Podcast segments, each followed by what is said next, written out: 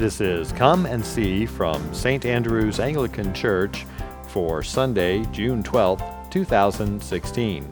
The Gospel is taken from the book of Luke, chapter 7, verse 36 through chapter 8, verse 3.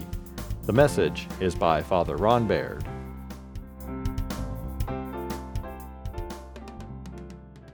In today's gospel lesson, Jesus tells the parable of the two debtors. But to really understand the parable, you've got to understand the setting in which it is taking place. Otherwise, it doesn't have the same impact.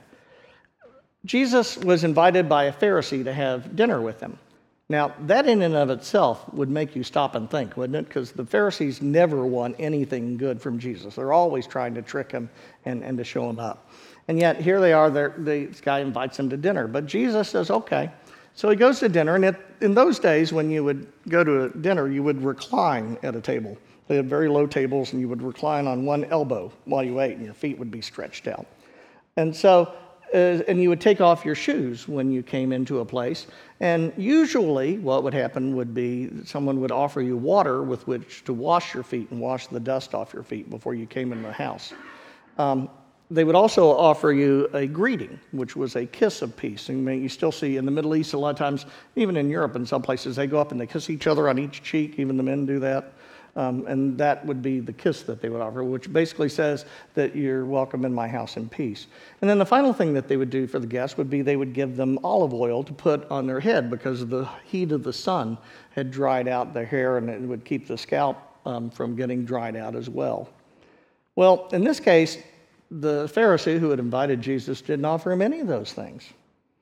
And so Jesus goes in with the dust on his feet, didn't get any oil, wasn't greeted, and he reclines at the table and is eating. Well, while he's in there, it says that a woman came in who was a sinner.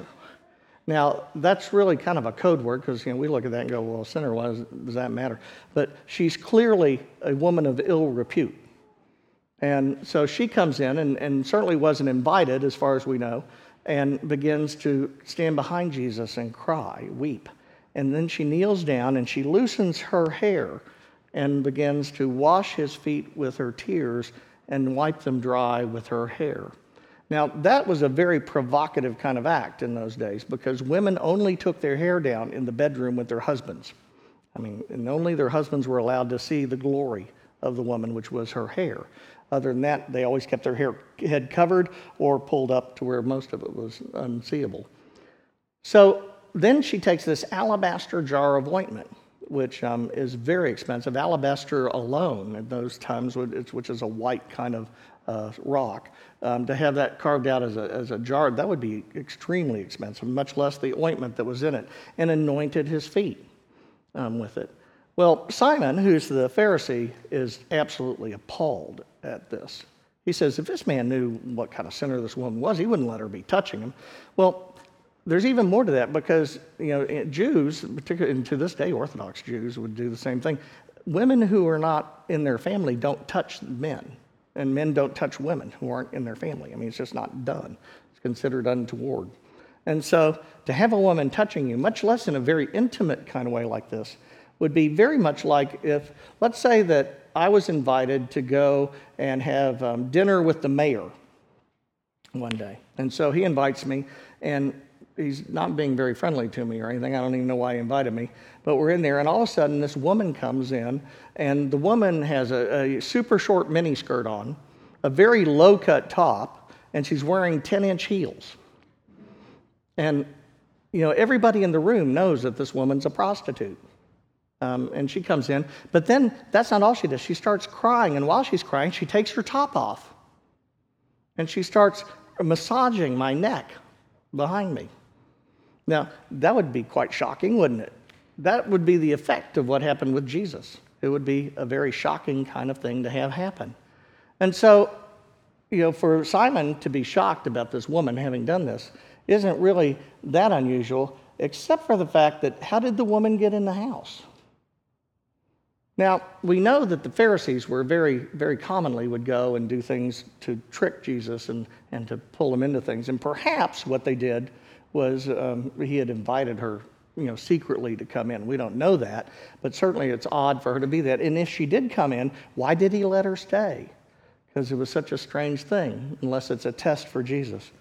And so his conclusion is this guy's obviously not as holy as he thinks he is.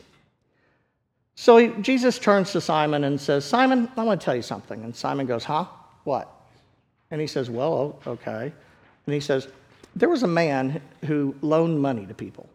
And he loaned one of them 500 denarii. Now, in today's money, that would be about $100,000. And he owned, loaned another one 50 denarii, which is about $10,000. And so, when neither one could pay, then he forgave both of their debts. Now, which one do you think would love that man more? And Simon says the obvious, which is, well, I suppose the one he forgave the most money for. I mean, it's a lot harder to pay back 100000 than 10000 And he probably also wanted to know where this creditor was so he could go get some money from him. But, um, and so Jesus says, You've judged rightly. But I tell you something. For those who have sinned much also love much. Those who have sinned little love very little. Now, it doesn't tell us where Simon got that or understood what he was talking about. We really have no idea. But what he was really saying was that it's easy to um, go through life and ignore our own sinfulness, our own brokenness, and to focus on everybody else's. Have you ever noticed that the sins in your family that bother you are not yours? You know, they're the ones that your spouse or your kids or whatever do uh, your parents. I mean, those are the ones that bug us. It's not, not mine. I mean, mine aren't a problem. And we have a tendency to do that. We downplay our own sins. And throughout the ages, the church has had a tendency to pick out certain sins which we just think are kind of over the top. And boy, do we like to focus on those. Those are important sins, after all. You know, and they're never things, though, like pride